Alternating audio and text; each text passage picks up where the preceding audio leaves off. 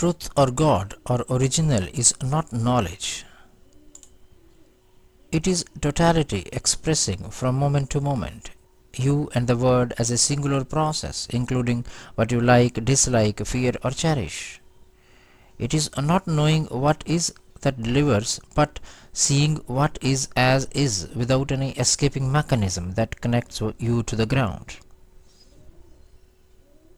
Unless any support, any relieving mechanism devised by you in the form of guru, God, or some philosophy crumbles down, you cannot see as is. You cannot face as is. This seeing, this facing is discomforting for the mind.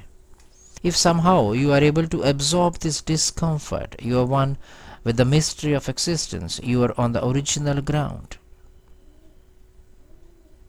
You are aligned to the source when you do not run away from any irritating feeling you experience in daily life. The resistance, the discomfort, brain can absorb, attunes it to power, to capacity, to all possibilities.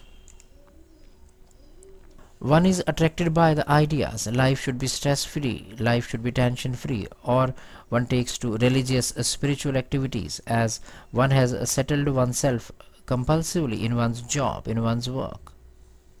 Unless one sees that one has bound oneself to the comfort of attractive ideas, the pressure to see what is does not get built up, the fused state does not touch one.